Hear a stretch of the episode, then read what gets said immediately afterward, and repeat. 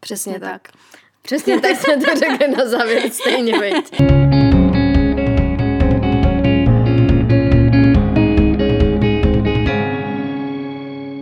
Krásný den, vítám vás u dalšího dílu podcastu Nikolásky a přestože jsem na druhý díl měla vymyšleno něco úplně jinýho hosta, jiný téma, tak pár dní zpátky jsem zhlídla dokumentární film V síti a zanechalo to ve mně hodně silné emoce a hlavně jsem se rozpomenula na věci, které jsem úplně vytěsnila. No a právě o tom bych s váma dneska chtěla mluvit, tak pojďme na to.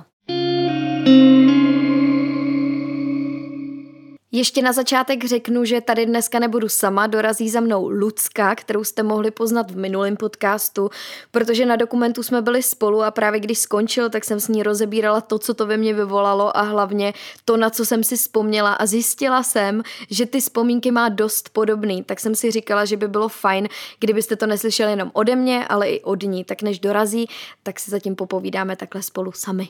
Já jsem tenhle projekt zaregistrovala asi rok zpátky, protože mi někdo posílal odkaz na jejich kampaň na Hit Hitu, kde vybírali peníze právě na tvorbu toho dokumentu. A když jsem si přečetla, na jaký téma to dělají, tak jsem si říkala, že je úplně skvělý, že to někdo zpracovává a samozřejmě jsem přispěla. Myslím, že jsem to sdílela i na Insta Stories na Instagramu. A jak pak začaly postupně vycházet ty rozhovory a trailery, tak jsem od toho měla hrozně velký očekávání. Těšila jsem se na to, byla jsem na to zvědavá, ale bála jsem se, že to psychicky hlavně nedám, protože jsem taková hrozně emotivní, všechno mě rozbrečí a trošku jsem se bála, že se tam sesypu. Ale pokud jste stejný lidi jako já, tak se toho nebojte, protože přesto, že je to šílený téma a jsou tam hrozný záběry, tak jsou i části, kde se zasmějete, který vás jako dojmou a myslím, že je dobrý, aby to každý viděl. Je taky skvělý, že vytvořili dvě verze, jedna je od 12, jedna od 15 let, obě budou v kinech, takže i ta cílová skupina, který se to týká, se k tomu filmu dostane v trošku mírnější verzi, řekla bych. No a mezi tím, co já jsem tady dělala úvod, tak už dorazila Lucka, takže ahoj Luco podruhé. Ahoj Nikčo a všichni posluchači. Vítej opět v mém podcastu, já jsem ráda, že jsi dorazila, protože to bylo hodně spontánní. Byla to hodně spontánní akce, jsem ráda, že jsi mě tady přizvala k tomuto tématu, protože jsme obě z toho měli spoustu zážitků, emocí a pocitů, takže je fajn, že se o tom můžeme takhle podělit. Já jsem skončila jenom u takových obecných věcí a chtěla jsem právě říct, že předtím, než jsem na ten film šla, nebo na ten dokument šla, tak jsem hodně přemýšlela a byla zvědavá na to, kdo jsou ti predátoři. Protože jsem si říkala, že určitě musí mít nějaký společný znak a myslela jsem si, že to budou lidi, kteří jsou nedocenění v reálném životě, že třeba doma to mají špatný, nikdo je neposlouchá, nejsou tam takový ty alfa samci. Ale vlastně po zhlídnutí toho dokumentu jsem zjistila, že to tak vůbec není, protože tam byli jak mladí lidi, tak starý lidi, jak chudí lidi, tak bohatí lidi, studenti. Vlastně ten společný znak jsem tam nenašla. No, já se přiznám, že jako jsem nad tím úplně dopředu jako nepřemýšlela, nebo jsem si nepředstavovala toho člověka, který by měl ten predátor být, ale asi jsem si spíš myslela, že to budou lidi, kteří budou hodně jako osamělí, nebo jako, že někdo, kdo ve svém blízkém okolí nikoho nemá, takže si třeba bude snažit najít skrze právě internet někoho takhle blízkýho.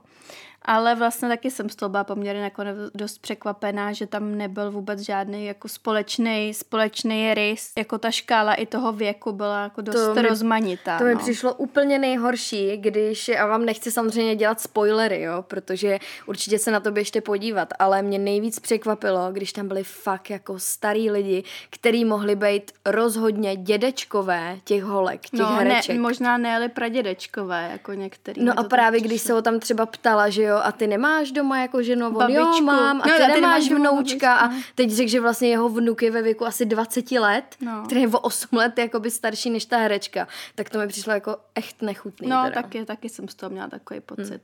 Já jsem hlavně říkala na začátku, že jsem se rozpomenula na svoje osobní zážitky, protože mi přišlo, že jsem na to úplně zapomněla, přece jenom je to nějakých, dejme tomu 15-16 let zpátky.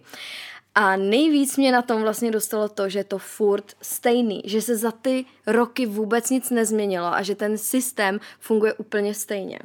Já si myslím, že přece jenom nějaký věci se změnily, ale to dost v neprospěch téhle doby. A to tak, že třeba já nevím, jak jsi to měla ty doma, ale Já jsem měla stolní počítač teda u sebe v pokoji, ale třeba já jsem, nebo v té době ani nebylo běžný mít webkamery, jo? Že to vždycky byly takový ty externí, kterých se přidávaly jako na počítač. A vlastně v dnešní době jako webkameru nebo kameru má každý notebook, nebo všichni mají samozřejmě telefony s foťákem, takže vlastně v té době jako pořídit se třeba nějakou jako fotografii nebo aby ti někdo něco poslal, tak to bylo trošku náročnější, že? Protože se to třeba častokrát musela vyfotit na normální foťák, který jasně, jako se musel přes buď nějaký kabel nebo nějakou kartu dát do počítače. No. No a tam taky bylo zajímavé, že potom promítání byla diskuze a byla tam jedna otázka, proč to vlastně ty holky dělají. A já jsem třeba nesouhlasila s tím, co oni tam říkali, protože já si pamatuju, že Vít Klusák říkal, to většinou dělají holky kvůli tomu, že ten otec jim neprojevuje dostatečný zájem a neříká jim, že jsou krásný, což třeba u mě určitě nebylo, protože já, kdybych měla říct svůj příběh, proč já jsem třeba tyhle ty věci dělala. Dejme tomu od 1. do 5. třídy jsem prostě byla, tak vyzní to blbě, ale byla jsem prostě hezká holka, dlouhý blondětý vlasy, furt jsem se smála, takže na mě ty kluci šli, ale pak jsem došla do takového věku 13-14, kdy ty kluci vyhledávali holky, které byly extrémně vyspělí, že jim začaly růst prsa a podobně, což já jsem rozhodně nebyla, protože u mě se tohle zlomilo asi až 15. Takže já jsem tuhle tu pozornost vyhledávala kvůli tomu, že jsem ji v reálném životě jako od těch kluků neměla. A pamatuju si, že jsem chodila přesně na Xchat, na Lipko, i když to podle mě bylo později, slíbím se tím, maják. No, to bylo takhle. Bylo taky? No, líbím se tím maják, Xchat, lidé a tyhle ty věci. A chodila jsem schválně do takových těch jako skupin, kde se povídalo jako s klukama, že jo. No. Nebylo to přímo jako ahoj, pojď si tady zavolat, jdem se bavit o erotice. Ale bavilo mě to s nima jako komunikovat a oni ti říkají, jak jsi jako krásná a tak.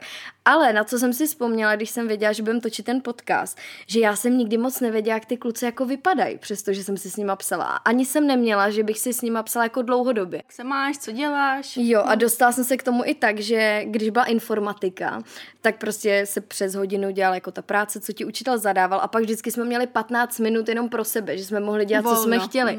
Jenomže v té době nebyly žádné sociální sítě jako typu Instagram nebo YouTube, ani nevím, jestli v té době nebyl, anebo jsme to nesledovali. No takže jsme chodili na tyhle ty četovací jako místnosti a i jsme si jako hromadě s holkama četovali, že jsme třeba šli ke mně domů a ve 4 jsme tam seděli a říkali jsme, co jim jako budeme psát.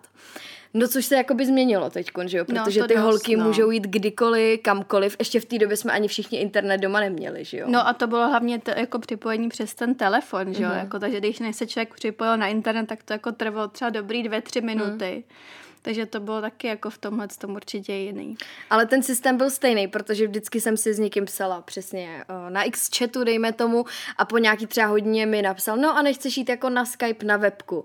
A někdy se mi stalo, že tam byl normální člověk, s kterým jsem se jako chvilku povídala, nebylo to nic jako srdcerivnýho, ale hodně často, jako třeba v 90% případů se mi stalo, že jsem přesně zapla jako tu kameru a byl tam člověk, který tam jako onanoval. Jako stalo se mi to fakt xkrát, ale já jsem nebyla v té fázi, že bych s nima dál jako komunikovala. Že by si v tom pokračovala. Ne, ale tak jsem se jako zasmála a prostě jsem to jakoby vypla, protože... No, že spíš se to brala z takový ty jako formy, ježiš, to je trapný nebo jako divný, tak to jako to vypru. No jako tam moje, já nechci úplně říkat jako zkušenost, ale... Vlastně taky jsem v mý rodině to nevnímala tak, že by mi rodiče nedávali dostat tak jako lásky nebo jistý jako strany toho otce, takže jako v tomhle jsem asi taky jsem třeba úplně nesouhlasila s tím, jako jakým způsobem to Vít Klusák jako prezentoval. Samozřejmě věřím, že to je u většiny případů. Jako jo, myslím určitě si, že to tak je, ale v mém případě to takhle určitě nebylo. Ale spíš to byla nějaká forma, já vím, že to možná vyzní dost divně, ale že... Jako, že jsem se možná trošku nudila vždycky, takže jako tím i, že jsem měla ten počítač u sebe v pokoji, vždycky jsem mámě řekla jako jo, dobrou noc, já už jdu spát.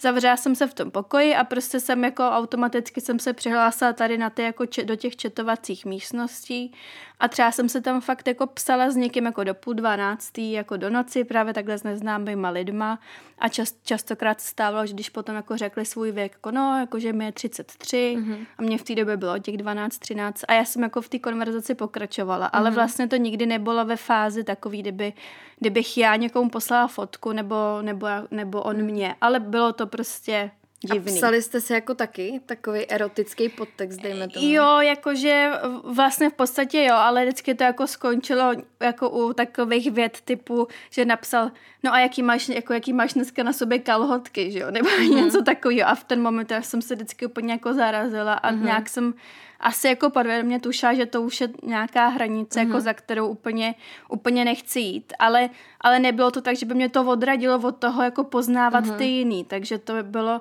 furt nějaká forma zvědavosti, jako poznávání se teda s lidma, který člověk jako nevidí a nezná. Ale měla jsem asi nějakou tu záklopku, no, že jakmile jsem měla, ten člověk zachází trošičku dál, než by měl, tak jsem to prostě jako utnula a jako odhlásila jsem se, no. Ale vždycky, jakmile tam bylo 18+, jo, ten chat, tak prostě jsem do něj vždycky šla. Já jsem chodila jenom do těch chatů. No. Já vím, že Vít tam i říkal, že rodiče by měli s těma dětma mluvit hodně jako otevřeně, co se týče jako i sexu, ale v těch 13 opravdu jako tyhle věci nechceš rozebírat s těma rodičema. A tím my jsme to samozřejmě ve škole s holkama rozebírali. Jako neříkám, že ne, ale já v té době holky to rozebíraly třeba i s těma klukama, ale já jsem nebyla pro ně jako atraktivní v té době, takže jsem to taky chtěla jako s někým rozebírat, ale nikdy mě nenapadlo, že bych se s těma lidma sešla. To mě naštěstí taky ne, no, ale to si myslím, že je taky dospojený asi s tím, jak s tebou komunikují rodiče a co ti vštěpujou v uvozovkách do hlavy, protože třeba v tomhle to moje mamka byla vždycky hodně taková opatrná, že jako říkala, nikdy nesmíš prostě říkat, jako kde taky bydlíš, jako že jakou máš adresu, kam chodíš do školy, což prostě v dnešní době, kdy máš jako sociální sítě Instagram, kde jako samozřejmě všichni, nejenom 12letí, ale jako kdokoliv sdílí vlastně úplně všechno, tak je z toho poměrně dost jednoduše čitelný, kde je ta holčička nebo chlapeček, prostě kde se pohybujou, v jakém parku nebo právě do jaký školy chodí nebo z jakého města jsou. My obě dvě jsme hodně extrovertní a těch kamarádů jsme měli, nebo já nevím jak ty, ale já jsem jich měla dost, takže to ani nebylo, že bych seděla doma a neměla bych komu napsat, ať jde se mnou ven. Takže věřím, že nikdo, pokud je introvertní, neměl třeba kamarády, tak i jako souhlasil s tou schůzkou a to už je samozřejmě potom jako průšvih. To už si myslím, že je hodně jako velký špatný, no. A myslím, že by se na to měli všichni dát velký pozor. Ne, jenom pokud jim je 12, 13, ale to stejně platí v 16, v 18 nebo ve 30, no. Jako bejt přece jenom trošku opatrnej a... No ale hlavně tam určitě hraje i roli ta rodičovská jako pozornost, protože když ti 12letý dítě řekne, že jde ven, tak u mě aspoň rodiče zjišťovali, s kým jdu, kam jdu, v kolik se vrátím, kde budu. No ale musím se přiznat, že teď vlastně, jak jsme měli možnost vidět ten dokument v úterý, tak... Fakt jako ve mně to zanechalo strašně moc věcí a já druhý den ráno jsem se zbudila, tak jsem se o tom i s mamkou bavila, jsem jí to jako vyprávěla a vlastně jsem jí řekla, že vím, že já sama jsem prostě to dělala a mamka na mě koukala úplně jako že vlastně tomu nevěřila, že jako já jsem to dělala taky, takže já si myslím, že častokrát to je společnostní braní tak jako jo, moje dítě, to by to ve 12, ježiš, to ještě vůbec nevnímá, to prostě, nebo ségra malá, ta vůbec jako neví, na co ty věci jsou, ale jako myslím si, že by to lidi neměli tohleto podceňovat a hodně se o tom jako tématu bavit, no, takže jako proto já strašně kvituju, že vznikla takováhle věc, protože to je absolutně potřebný, no, a myslím si, že by se tomu měli věnovat jak sami rodiče, tak prostě firmy, které mají na starosti tyhle všechny věci, ale i prostě příslušní orgány, které jako s tím fakt můžou něco udělat. No. Já jsem pak ještě jako přemýšlela, protože oni tam rozebírali sociální sítě jako lidé, přesně Skype, ještě Omegle my jsem říkali. Jo. Já jsem spíš přemýšlela nad tím TikTokem, nebo Musically minulosti, protože tam jsou opravdu malý holčičky ve věku 12, který se tam stylizujou do holek, kterým je třeba o 5 let víc a jako tancují tam, že svějí se tam prostě jako v nějakých rádoby sexy pózách. A to je podle mě ráj úplně pro tyhle lidi. Já nechci říkat úplně pedofily, protože nám říkali, že jenom 3%, já nevím, teď 3 nebo 5% z těch predátorů jsou jako pedofilové, což je ještě jako o to horší, že ty lidi můžete mít ve svém okolí. A já vám říkám, že já když jsem viděla ten dokument, tak já jsem se úplně děsila, že tam někoho potkám. No, nebo poznám. No a tak to je tím, že samozřejmě to máš v hlavě zaškatulkovaný, že to dělají jenom tyhle typy lidí třeba, jo, který jsou právě takhle osamělí, v uvozovkách trošičku divný, ale když vidíš ten dokument, tak najednou zjistíš, že to je prostě úplně jedno, co to je za člověka a prostě může to taky dělat, no, takže je to nebezpečný. co mě třeba překvapilo, i jak jako počet těch lidí, který vlastně co zmiňovali tam ty statistiky a ty čísla, jako kolik lidí kontaktuje takhle jako mladí lidi, to ve mně vyvolalo neuvěřitelný jako šok vlastně, že jsem si říkala, pane bože, to není možné, že tolik lidí, a ještě když vlastně i ukazovali, kolik žádostí oni během několika minut měli na to přátelství nebo nějaký spojení toho kontaktu. Tak jako když jsem seděla v tom kyně, jenom jsem měla otevřenou pusu a říkala jsem si, to snad prostě to není možný. Pro mě třeba lidé.cz byla úplně mrtvá síť, že jsem si říkala, tam snad nikdo už nechodí, to už nikdo nechodí na ty čety. Já jako byla jsi někdy na četu teď třeba za posledních 10 let. Absolutně. V životě jsem nebyla na tom četu a myslela jsem si, že když už teď jsou jiný sociální sítě, kde můžeš komunikovat s lidmi, který znáš, takže už ty lidi nemají jako tu že potřebu. Tam není ta potřeba.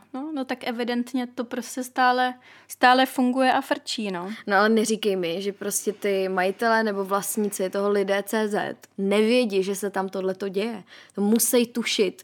Muselo přijít za ty roky, když my jsme to zažívali před 15 lety, tak věřím, že jim muselo přijít stovky zpráv o tom, že se to tam děje, že by měli tomu nějak zabránit, jako. No já si myslím, že to je hodně spojený i s tím, co vlastně jsme se mi dozvěděli před tím dokumentem, že ty firmy to vnímají jako problém, ale možná to nevnímají jako tak velký problém, jaký to ve skutečnosti je.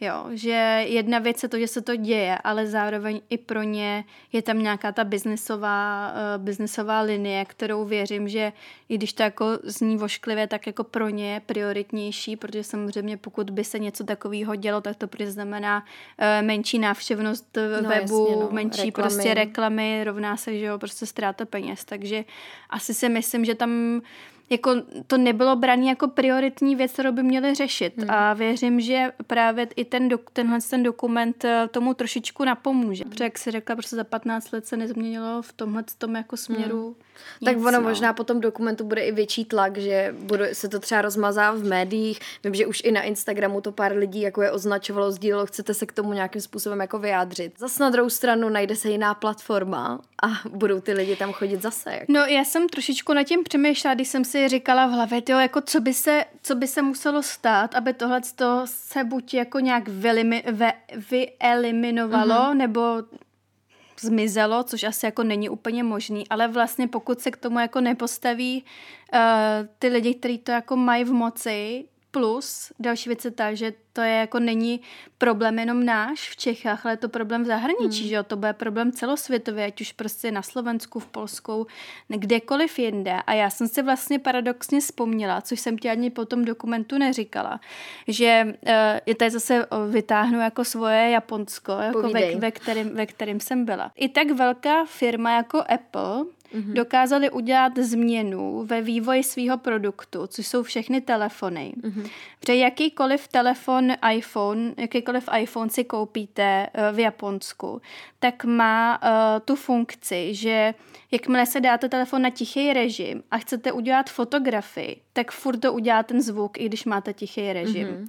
A je to právě udělané z důvodu toho, že tam vlastně školačky mají ty uniformy a mají poměrně dost krátký jako sukně. A vlastně se stávalo to, že muži starší nebo jako různýho věku si právě třeba takhle v metru, když jeli, tak si fotili ty holky.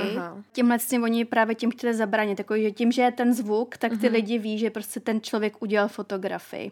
To je hustý, to jsem ani nevěděla, ale u nás to není, ne? U nás to není. Když ta firma chce a je tam na ní vyvíjen nějaký určitý tlak, tak to možný je. Třeba se ten dokument přeloží i do dalších jazyků a mohl by... Já si myslím právě, že by to bylo skvělý, no. A to byla teda škoda, že jako jsme měli na ten prostor na otázky malej, protože si myslím, že by tam ještě vzniklo spoustu jako zajímavých diskuzí. A to byla otázka, kterou jsem chtěla položit, jestli je nějaký plán se s tím dokumentem dostat do zahraničí, no, protože prostě věřím, že jakmile, i kdyby jsme tady našli nějaký zázračný způsob, jak tohleto vymítit, tak ten predátor prostě půjde na polskou stránku a tam jako může zažívat úplně to stejný, takže jo, to je a tak prostě já si myslím, problém. Že oni teďkom po tom dokumentu budou různý rozhovory a třeba se tam někdo na tu tvoji otázku zeptá. Ale já třeba věřím, že v zahraničí vzniknul už nějaký, tak ne úplně třeba takovýhle experiment, protože je to takový filmový dokument experiment, tak třeba už něco takového vzniklo v zahraničí. končí. No. Mně spíš přijde super, což je škoda, že to v tom filmu není a měli jsme to my až na té besedě. Nám říkali ty holky, že vlastně nejhorší nebylo to natáčení, kdy tam byl celý ten štáb, že jo, za těma kamerama bylo tam třeba 20 lidí, ale to, že ty holky si pak 3 měsíce museli doma dopisovat s těma lidma. To muselo být něco tak jako příšernýho, že ty seš tam sám už, seš tam jakoby sám za sebe a musíš komunikovat s těma lidma, o kterých víš, že jsou prostě narušený, jako. To muselo být hrozný. No, to jo, no. To si vůbec nedovedu představit, jako no. Fakt velký obdiv těm herečkám, že zaprý, že do toho šli a že to zvládli. Já vím, že jedna říkala, že mě nějaký psychický problém, že dochází k psychologovi a já si ji vůbec nedivím, protože to musíš ze sebe úplně dostat, tyhle ty negativní emoce a hlavně ty zkušenosti s lidma, se kterými by se jako normálně nekomunikovala. No, nebo se s nima vůbec jako nepotkala, no.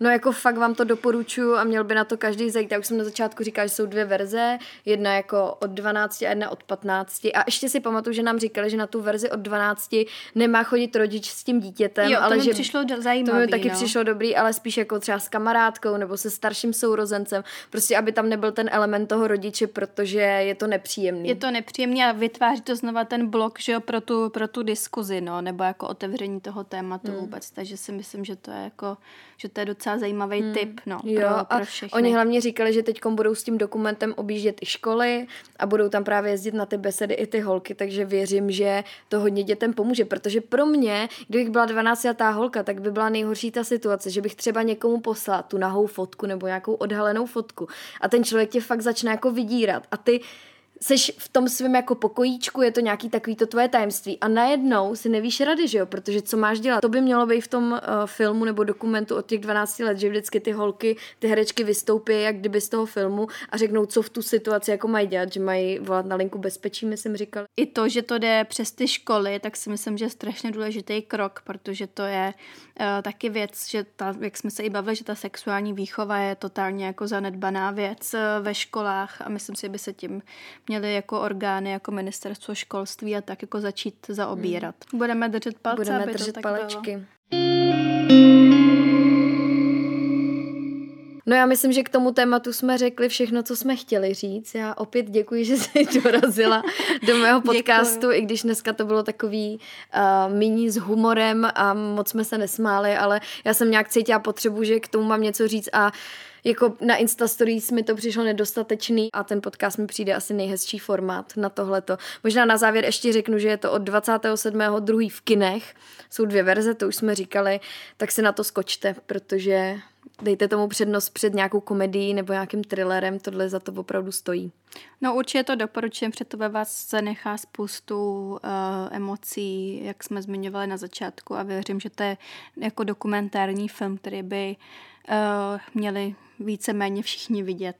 Ano, neumím si představit žádnou cílovou skupinu, pro kterou by to nebylo. By to nebylo, přesně tak. Přesně tak jsme to řekli na závěr, stejně být. No tak jo, tak já vám děkuju za poslouchání, budu se těšit u dalšího podcastu, u nějakého veselějšího tématu. To by Luci, děkuju, že jsi zase dorazila. Já moc děkuju znova za pozvání. No. Ale určitě vám slibuju, že příště už mě neuslyšíte a budete mi točit nějaký nový zajímavější hlas. Ne, já si tě zase pozvu, Luco, protože já můžu prozradit, že Luca opět odjíždí a bude pracovat v New Yorku teďkon. Takže se třeba za půl roku setkáme u toho, že mi řekneš, jaký to je pracovat v New Yorku. Těším se na to moc. Tak jo, mějte se krásně a zase někdy.